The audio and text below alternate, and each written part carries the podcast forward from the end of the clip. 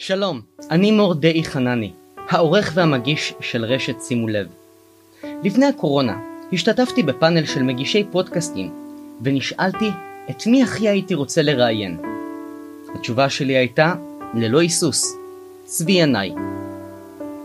ינאי, שהלך לעולמו בשנת 2013, היה סופר, פובליציסט, עיתונאי, ויותר מכל, אוטודידקט. סיפור החיים יוצא הדופן של צבי ינאי יכול לאכלס אגף בספרייה, והמשיך דרך משרד המדע וחברת IBM עד לפרס ספיר על ספרו "שלך, סנדרו". עם זאת, הסיפורים שנלקחו מהתודעה של צבי ינאי יכולים לאכלס ספרייה שלמה, כפי שקרה בפועל עם ספרייתו הפרטית והכבירה שהפכה דרך כותלי גולגלתו לכתב העת מחשבות. כתב עת שהיום זמין לכולם ברשת חינם. זאת בזכות אלמנתו של צבי ינאי, דליה הוכברג, ממרכז המרצים לישראל. בשיחה על צבי ינאי, האוטודידקט, הוגה הדעות והפילוסוף, התברר לי פן חדש אודותיו. צבי ינאי, האדם. לא, הוא, דבר ראשון, אם מדברים על סקרנות, mm-hmm. זה מה שהיה לצבי. הסקרנות היא הייתה מה שנקרא טבועה בו. הוא רצה לדעת הכל, אבל כל מה שעניין אותו. סתם בסוגריים, בזמנו הציעו לו, אחרי שהבינו כבר איזה איש רב, רב אה, אה, לא פעלים, אלא רב מחשבות ורב עשייה, הציעו לו אה, לעשות מסלול ישיר לדוקטורט. וכשהוא אה, הסכים, הוא נרשם. הלך לשיעור הראשון, הודיע להם אני לא רוצה להיות פה. למה? כי אני רוצה לקרוא את אפלטון מתי שאני רוצה, ולא מתי שאתם אומרים לי, ואתם בכלל אל תגידו לי לקרוא את אפלטון, כי אני עכשיו רוצה לקרוא את אריסטו. זאת אומרת, זה היה צבי. צבי היה, החזיק את הסקרנות בתוך תוכו, והוציא אותה לפועל כשזה עניין אותו, כשהוא רצה להבין משהו, כשהוא רצה ללמוד משהו. ולכן, סתם, אני נותנת, זה לא סתם בכלל, הוא כתב מאמר על הקוונטים. הוא כתב מאמר על הקוונטים והוא הרגיש שבעצם המשימה שלו, השליחות שלו אלינו כאן, היא להנגיש את כל המורכב המסובך במילים כה פשוטות וכה מובנות. ולכן הוא למשל לקח את הקוונטים וחקר וקרא, הוא קרא 140 מאמרים וקרוב לאיזה 40 ספרים בשביל לכתוב את המאמר הבלתי נשכח שנמצא ב, ב, באתר שלו במחשבות סינק.איי.אל ושם הוא כותב על הקוונטים אה, מאמר שאני מכירה לפחות ארבעה חמישה אנשים שמספרים לי שזה המאמר ששינה את חייהם במדע, במדע. אני כרגע לא אומר את השמות, אבל כל שם שאני אגיד, הם יתקשרו ויתקשרו אחרים ויגידו לי, למה לא אמרת אותי? אז אני אומרת לך, ואנשים ממש ממש גדולי שם, זה, את זה צבי הביא על מנת שהוא ייתן לכל אותם אלה, ובכלל, כי כשאני קוראת היום על הקוונטים, או אתה תקרא, אתה תבין מה זה. כי זה דבר הכי מורכב שאפשר להבין ואפשר להסביר. זה היה צבי. ועם כל הסקרנות הזו, אמ, שאנחנו מדברים עליה, היו אנשים שעוד אמרו לו, למה אתה לא מתמקד? היו, היו את הקולות האלה מסביבו? לא, אני לא חושבת, הוא גם לא שמע אותם, זאת אומרת, מבחינתו, הוא רוצה עכשיו לעשות ראיון עם אה, אה, נועה אשכול, למשל, כתב התנועה, נועה אשכול, אישה, היא הלכה לעולמה, אבל... אז הוא יכתוב מאמר והוא ידבר והוא יחקור, והוא בעצם קיבל, אה, כשהוא היה ב-IBM הוא ניהל את, את, את כתב העת מחשבות, הוא היה ממש, אה, זה היה הקתדרה שלו מה שנקרא, והוא החליט על מה מדברים. אף אחד לא אמר לו עכשיו בוא נדבר על זה, או עכשיו בוא נדבר על זה. זה היה הכוח שלו, וזה היה החוזקה שלו, ובזה הוא, הוא הפך להיות נערץ. כי הוא דיבר על מה שמעניין אותו ולא על מה שמעניין אחרים. הוא הפך להיות מה שנקרא זהב ולא רסיסי אה, אה, כסף. דידקטיות פחות בהקשר של אינטרדיסציפלינריות. כי התחומים שעליהם, הוא השתרע, היו תחומים מאוד מאוד נרחבים, ואני חושב שהיום, כי אני מסתכל עליו בתור אוטודידקט צעיר, כלומר מהכיוון שלי, אני יכול רק אה, של, אה, להתקנא באדם שהצליח ליישם את מה שיש להרבה אנשים מהזן שלי, אוטיסטים, בראש. הרבה רעיונות, הרבה מחשבות, אבל לקחת את זה לכיוון שכותבים עם זה מאמרים, חוקרים עם זה, יוצרים עם זה כתב עת, זה הדבר שהוא הכי הכי קשה. לקחת את הדבר הזה ולעבור עם זה שלב אחד קדימה. אתה יכול לספר על ההרגילי סקרנות שלו? אני יודע שהוא היה אדם מאוד מתבודד. תראה, הוא היה סקרן, ולהגיד על צבי סקרן זה דווקא להפחית מערכו. לגמרי. כי, כי, כי היה לו, היו לו, קודם כל, בספרייה שלו, היו איזה ארבעת אלפים ספרים. אני זוכרת שהייתי צריכה לשכנע איזה, איזה ארגון גוף שיקח את הספרים אחרי מותו. אגב, הוא שאל אותי, דליה, מה תעשי עם הספרים אחרי שאני אמות? הייתה לנו פה שיחה מאוד כבדה, קשה, ואמרתי לו, מה הבעיה? אני אתן קצת ליוסי שהיה חבר שלו, יוסי זיו, אני אתן קצת פה. כשאני באתי אליו הביתה, הייתה לו דירה לידי, זה היה היופי של היחסים בינינו, שאני ממליצה לכל האחרים, אתה רוצה זוגיות? אחד ליד השני, לא אחד בתוך השני. אה, נו, אנחנו מכירים את זה, ליאור שליין ומירב מיכאלי. למשל, היום, וצבי גר ממש לידינו, פה בניין ליד, וזה היה, היה המקום שלו, ושם אני באה ואני מתחילה לחפש אה, ולראות מה יש לי שם, ואני פשוט טובעת. תקשיב, אף אוניברסיטה, אף מכון, אף מחקר, מכון מדעי, שום, אף אחד לא רצה לקחת את זה as is, כי באמת היה שם, כמו שאתה אומר, אינטרדיסציפלינרי, דהיינו רב תחומי, מכל התחומים מאמינים, אומנות, ספרות, תרבות, מדע, אה, פילוסופיה, אמ, אסטרונומיה, אין נושא שלא היה שם. עכשיו, אני לא אומרת, תגיד ספר אחד, ויופי, מדע, ספר אחד, לא, עשרות ספרים אם לא מאות ספרים. תבין היו שם ארבעת אלפים. ואני שואלת את עצמי מי ירצה את זה? זה נושאים שהוא קרא את כולם. בואו לא נתבלבל. איך אני יודעת שהוא קרא את כולם? זה אנקדוטה קטנה נחמדה. צבי בזמנו אמר לי דליה את לא יודעת מה קרה לי. שמתי 200 דולר באחד הספרים שכחתי איזה ספר. עכשיו אני אומרת לעצמי אני לא יודעת מה אני עושה עם הספרים האלה, אבל ה-200 דולר האלה נשארים פה לילדים, לא mm. קורה. לקחתי ספר ספר, תקשיב, 4,000 ספרים, נפנפתי אותם בשביל לראות איפה ה-200 אה, אה, דולר, וכשאני מנפנפת אני פותחת ואני רואה סימנים, סימנים של צבי. Mm. וזה אומר לי, וזה היה ברור לי, אני לא הייתי צריכה לבדוק אותו, הוא קרא את כל הספרים שהיו שם, מההתחלה ועד הסוף, לא חיפף, מעולם לא, והיה מסמן סימונים, ופה זה מעניין, ופה אני אקח אולי קטע, זה היה צבי, ונכון, הוא אהב לשבת לבדו בבית, ושלא יפריעו לו, והיה לנו גם הסכם של מתי מפריעים, הוא בעצמו עשה את ההפסקות, היה בא לילדים, היה שולח אותם לבית ספר, היה יושב איתם בערב, היה רואה איתם תוכניות טלוויזיה, שהיום יש את כל תוכניות הריאליטי, אבל הוא היה רואה את זה איתם ומסביר להם מה רואים פה. מה רואים פה לא במובן של הוא השיג את זה, אלא איזה טיפוס פתאום נגל... אנחנו מגלים, טיפוס טוב, טיפוס רע, אה, אה, אדם מאמין, אדם לא מאמין, והוא פשוט נתן להם את התבונה הזו שהייתה לו אתם מסתכלים על משהו, אתם קוראים משהו, זה לא מה שכתוב, יש הרבה דברים שמעבר, בואו נדבר עליהם, הוא היה עושה להם את זה, פה היה ממש בית ספר, שראינו את המרוץ למיליון, אנחנו ראינו לא את המרוץ למיליון, אנחנו ראינו את מה שצבי הראה לנו, והקריא לנו מתוך מה שרואים. המרוץ למיליון עם הערות במאי של צבי ענאי זה נשמע כמו חלום. זה נכון, זה נכון. כמו לראות את האולימפיאדה עם אורן נהרי. לגמרי, כן. זה נכון, זה נכון. והוא היה לוקח אותם ו- ו- ומסביר להם ממש יד ביד, זה היה נפלא, והיה לו גם עוד דבר אחד, שהוא היה מקריא להם ספרים פה בערב, לפני שהם הולכים לישון. יש לי פה את הלב. או, של דמיצ'ס. זה הלב המקורי שהקריאו האימא של צבי הקריאה לו. איזה הלב- שם היה? יוצי גלמבוש, נכון? יוצי גלמבוש, גלמבוש, נכון. איזה שם יפה. כן, יוצי גלמבוש, יפה, אוקיי. אהבתי.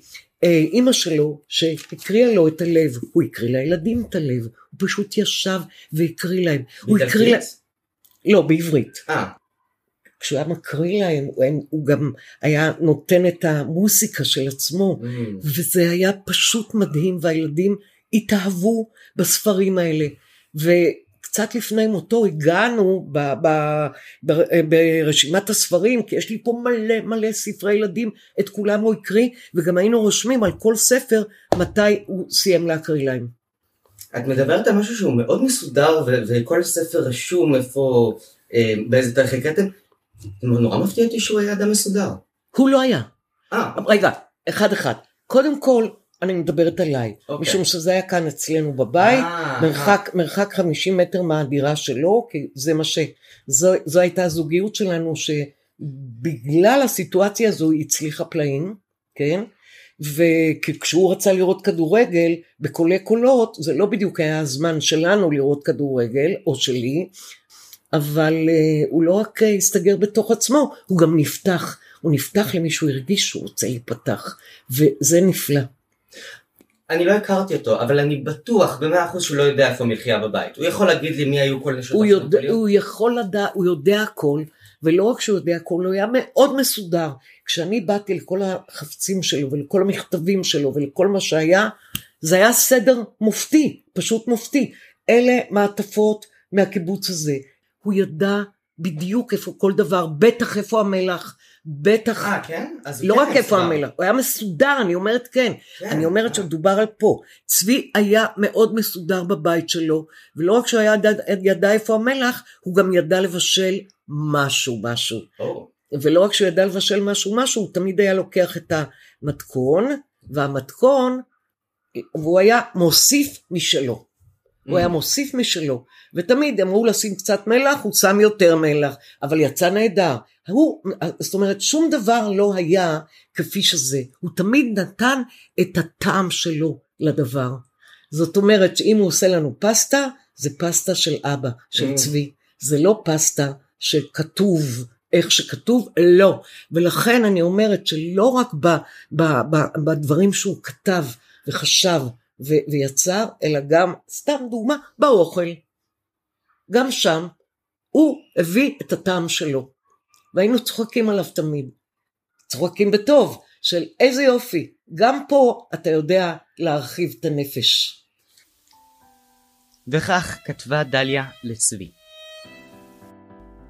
הנרקוד? הכרנו בפינת רחוב. תכירי, זה צבי עיניי. תכיר, זאת דליה הוכברג. היית בחולצה שחורה, צווארון גולף, וקרחת שרק לך הייתה בכל הארץ, ומיד הרגשתי כמו אנה ומלך סיאם. נפגשנו בפעם השנייה במעלית לקומה 18, כשבאתי אליך למשרד בבניין IBM. ישבתי במשרד שלך והסברת לי איזו הרצאה תיתן לתלמידי המכללה לביטחון לאומי בעוד חצי שנה. זה היה התירוץ הכי יצירתי שמצאתי כדי להיפגש איתך עוד פעם. התלבשתי במיטב מחלצותיי, מדי א' דרגות, כומתה אדומה, כנפי צניחה וחיוך. עוד לא ידעתי שמדים וכובע אדום עושים לך את זה. דיברת והסברת בלי סוף, לקחת ברצינות את הבקשה שלי.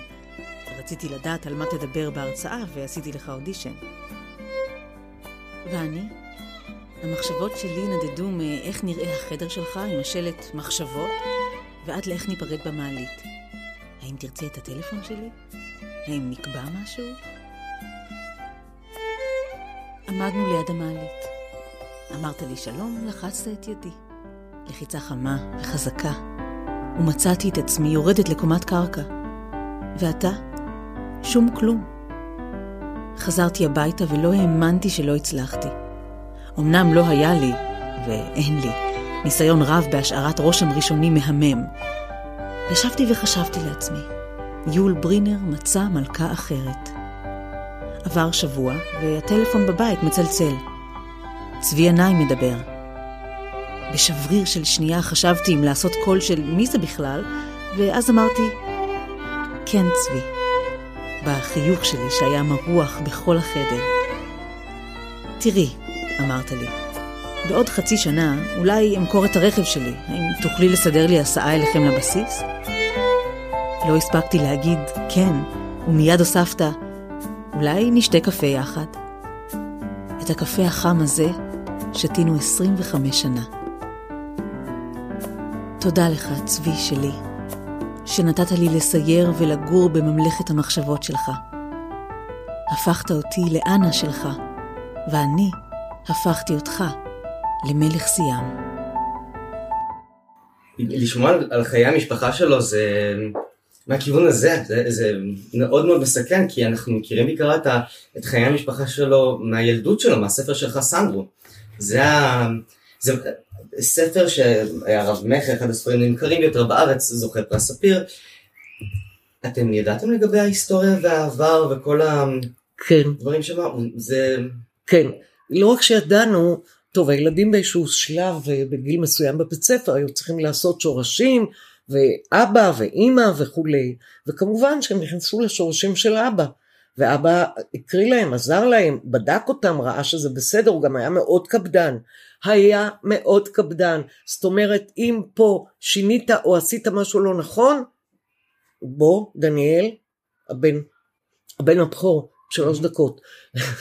דניאל, בוא, זה לא נכון, פה תשנה. זה היה מאוד מאוד חשוב לו, והוא, הוא, כן, הוא סיפר להם על ילדותו, הוא סיפר להם על חייו, הוא הראה להם תמונות, היו לנו מלא תמונות, אנחנו, אני והוא נסענו, לפני שהוא כתב את שלך סנדרו, נסענו שנינו לאיטליה, נסענו לכל המקומות שהספר הזה מזכיר, ממש עשינו סיור לכל המקומות, נסענו לאידה, שהייתה המצילה שלו, עידה אה, אה, שהיא אה, ממש הלב שלי, ואנחנו בכל מקום, בכל מקום, והוא סיפר לילדים, גם מלא צילומים וגם מלא, מלא סיפורים, וזה לא נגמר. ובעצם כל מה שהוא עשה בשלך סנדרו, זה הוא הכניס את, שילב את ההווה שלו עם העבר שלו, וזה היה היופי שלו. כשאני קראתי את שלך סנדרו זה נשמע כמו איזה וידוי שנשמר בבטן המון שנים ופתאום הוא השתחרר, כאילו... את מבינה על מה אני מדבר? אני מבינה, תראה, זה... הסיפור שלו, הסיפור שלו, של, של רומולו, אחיו רומולו, זה סיפור שהוא נושא איתו כל חייו.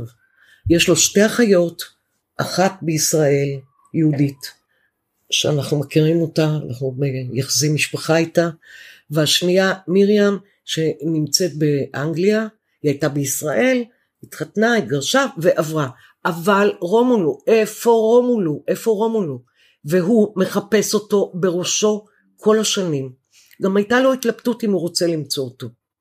גם. אבל הוא עבר את ההתלבטות הזו. הוא רצה למצוא אותו. הוא רצה לחפש את רומולו, הוא רצה לדעת איפה הוא.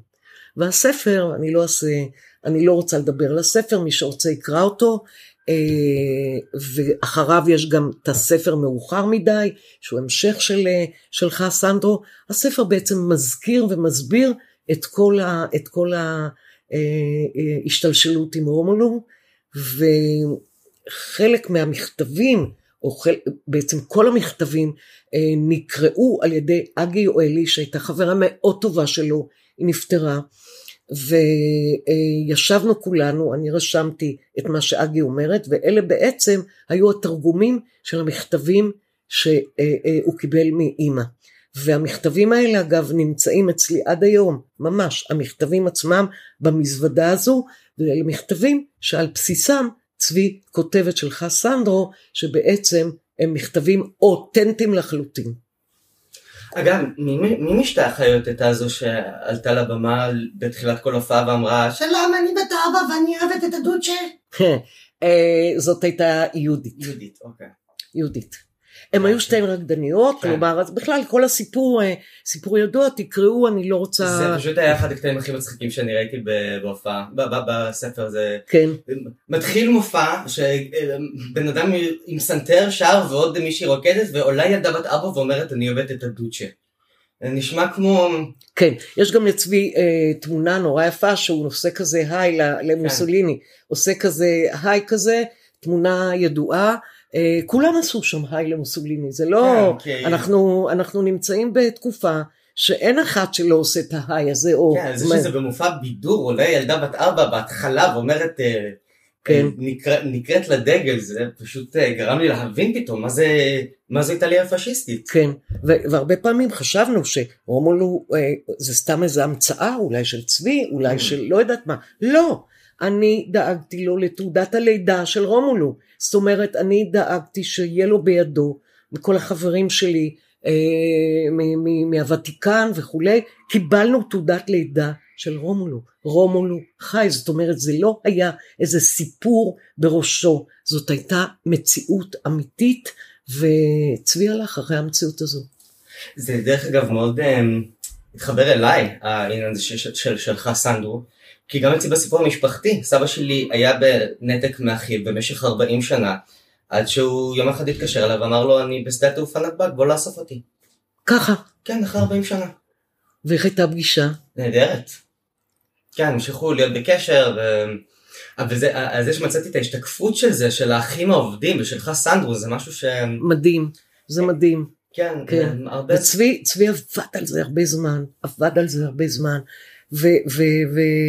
ורומולו היה בתוך תוכו כל חייו, כל חייו. כל דבר שהוא עשה, לא משנה, הוא עושה, הוא כותב, הוא עושה את מחשבות, הוא כותב את כל מה שהוא כותב במחשבות, כותב או מראיין, זה מבחינתו, אתה יודע, המחשבות האלה, אה, זה, זה, בעצם, זה בעצם פרויקט חייו, אבל כל הזמן רומולו נמצא שם. מעניין, זה כאילו אדם שכל חייו חיפש מצד אחד את סודות היקום, מצד שני את הזהות האישית שלו. לגמרי, וזה, ו, ו, ו, וזה נכון, כאילו הוא היה שלם עם הזהות שלו, כן. אבל הוא הרגיש שהוא חייב, הוא חייב למצוא, לעשות את הקלוז'ר הזה ולמצוא את רומולו. ו, והוא עשה את המסע, זה היה מסע, אה, אני לא רוצה להגיד אינסופי, כי היה לו סוף, אבל זה כולם מוזמנים לקרוא בספר. אני דווקא רוצה לומר שהמסע שלו, של uh, צבי ינאי, הוא דווקא היה לא סופי, כי הוא המשיך, אנחנו מדברים על תוכנית uh, לזכרו של צבי ינאי, אנחנו עכשיו גם לקראת הסיום שלה ואני אתן את הנקודה שלי. מבחינתי, אחרי כל מה שאני קראתי עליו ומאתו וכדומה, אני מבין שהמוות שלו זה כאילו ממשיך את המחקר, פשוט במקום אחר. תשמע, אני, אני, אני, אה, אתמול הבת שלי באה אליי ואמרה לי, אמא, אני נורא מתגעגעת לאבא. Mm. ישבה איתי, ואמרתי לה, יעל, את יודעת, אה, לי יש דרך להגיע לאבא. אני עושה את זה כמעט כל יום. כמעט כל יום. והרבה פעמים הוא גם עונה לי. עכשיו הילדים צוחקים עליי, על הקטע הזה שהוא עונה לי. אבל אני חייבת לספר פה כמה דברים, או, או לחילופין, אם תשמיע אחר כך את, ה, אה, את ההקראה הזו של הדברים שכתבתי, זה גם יכול להיות. על כל פנים, אני, אה, בחדר אצלי ישנה תמונה מאוד גדולה, תמונה של צבי. וכל פעם שאני רוצה משהו ממנו, או צריכה משהו, כי הוא בעצם מבחינתי חי, הוא רק נמצא למעלה, הוא נמצא במקום שאני לא יודעת. אז צבי היה שומע את זה, היה, כאילו אם הוא היה פה, הוא היה אמר לי, תפסיקי עם השטויות שלך. כשמתים, מתים לגמרי. ואז, על, על, ו, ועוד דבר אחד שחשוב לי לציין, שכתבנו על המצבה שלו, אדם לא נגבר, רק גופו נגבר. ואת זה הוא ציטט מישעיהו ליבוביץ' שאמר את זה. זה בשבילי היה, וזה עד היום, רק גופו נקבר. כל מה שיש, א', הנה אתה מדבר איתי עליו, אנחנו מחיים אותו, אבל מעבר לזה, צבי שם למעלה. אני ניסיתי, אה, צבי שאל אותי לפני מותו, דליה, מה תעשי עם האוטו שלי ומה תעשי עם הספרים שלי? לגבי האוטו, אמרתי לו, צבי, אני אסע שנה עם האוטו, אני אשמע את המוזיקה שלך, אני אהיה איתך, אני אה, אה, אריח את הריח של האוטו, ואחרי שנה אין ברירה, אני מוכרת. מוכרת את שלי, את שלך, וקונה חדש. הגיע היום, אני צריכה למכור את האוטו. אני מפרסמת מודעה, בא מישהו, מכרתי לו את האוטו, ראיתי את הזיכרון שלי נוסע ונעלם ב, ב, אה, ברחוב שם. אני בא, אני מזמינה אוטו חדש, אני מגיעה לקבל את האוטו, טקס גדול, אה, מורידים את הכיסוי, עכשיו הם לא יודעים מי אני, הם לא מכירים אותי, הם לא מכירים אותי, ואת צבי אולי הכירו, אבל אותי הם לא הכירו. אני מקבלת את האוטו, אני מקבלת את המפתח, אני מקבלת את הקוד של המפתח ואני מתחילה לבכות. היה הקוד של האוטו של צבי שמכרתי. ואני יודעת שכל פעם, כולל היום, כל יום, אני לרגע מקישה את הקוד, אני איתך צבי, ואחרי זה אני ממשיכה את חיי. וזה 40 אלף קודים, הוא אומר לי, מה פתאום, מאיפה, כאילו, שאלתי מה, זה קוד שאתה נותן לכולם? 40 אלף קודים, את קיבלת קוד הזה. אז יש יד בעיניי מכוונת, וצבי נתן לי אישור לקנות את האוטו הזה, והוא שם למעלה. ואחר כך שואלים אותי, מה תעשי עם הספרים? הוא שואל. אני פה, אני שם, אני לא ידעתי מה לעשות, ואז רפיק חלבי מגיע אליי, אומר לי, דליה, אני רוצה לראות. מגיע, מסתכל על הספרים ואומר לי, אני רוצה אותם. עשינו הסכם, חזרתי הביתה, הסתכלתי על צבי, אמרתי לו, אפיק, למה אתה רוצה אותם? הוא אומר לי, זה לספרייה בדאלית אל כרמל, לבית אה, ספר אורט, נעשה שם פינה גדולה לצבי, עם כל הספרים שלו. מי שעובר בדאלית אל כרמל, נכנס לבית ספר אורט ורואה את כל הדרו של צבי. אני מגיעה הביתה, מסתכלת על התמונה של צבי, כמו שאמרנו, אני מדברת איתו. וצבי, אני שואלת אותו, תגיד, עשיתי טוב? לא עוברת חצי שעה. ואני אומרת לך, אמיתי, אתה יודע, אני, אני עם שתי רגליים על הקרקע, עם הרבה חזון והרבה מעוף, וטלפון. שלום דליה, זו מנכ"לית משרד המדע, ואני רוצה לבקש ממך רשות, אנחנו רוצים לתת אה, אה, מלגת דוקטורט לדרוזים, צ'רקסים וערבים על שם צבי ינאי, את מסכימה? אני אמרתי לה בקול חלש והמום, כן. ומאז, כל שנה יש מלגת, מלגת דוקטורט לדרוזים, צ'רקסים וערבים על שם צבי ינאי, וזה רץ שנים כבר. צבי כבר כמעט שמונה שנים איננו איתנו, וכשאני אומרת לילדה שלי, יעל, צבי איננו, אבא איננו, אבל לכל אחד יש את הדרך להגיע אליו, ואז סיפרתי לה על הרגע המכונן שלי. אמרתי לה, זוכרת שאבא ממש היה ברגעים מאוד קשים, והודיעו לי בטלפון, זאת שהשגיחה עליו, דליה, צבי נפטר. ביקשתי מאח שלי שיבוא מיד, אמרתי להם, אל תיגעו בו, אל תזיזו אותו. ביקשתי מאח שלי שיבוא, קח אותי לבית החולים. הגעתי לשם, וצבי שכב בשלווה מוחלטת, ואני... זה, זה נשמע קצת הזוי להגיד, אני מתגעגעת לרגע הזה, כי זה היה הרגע שבו נפרדתי ממנו, נגעתי בו, ליטפתי אותו, נשקתי אותו, חיבקתי אותו, ונפרדתי ממנו, וידעתי שזה לא פרידה לעד, זה זמני.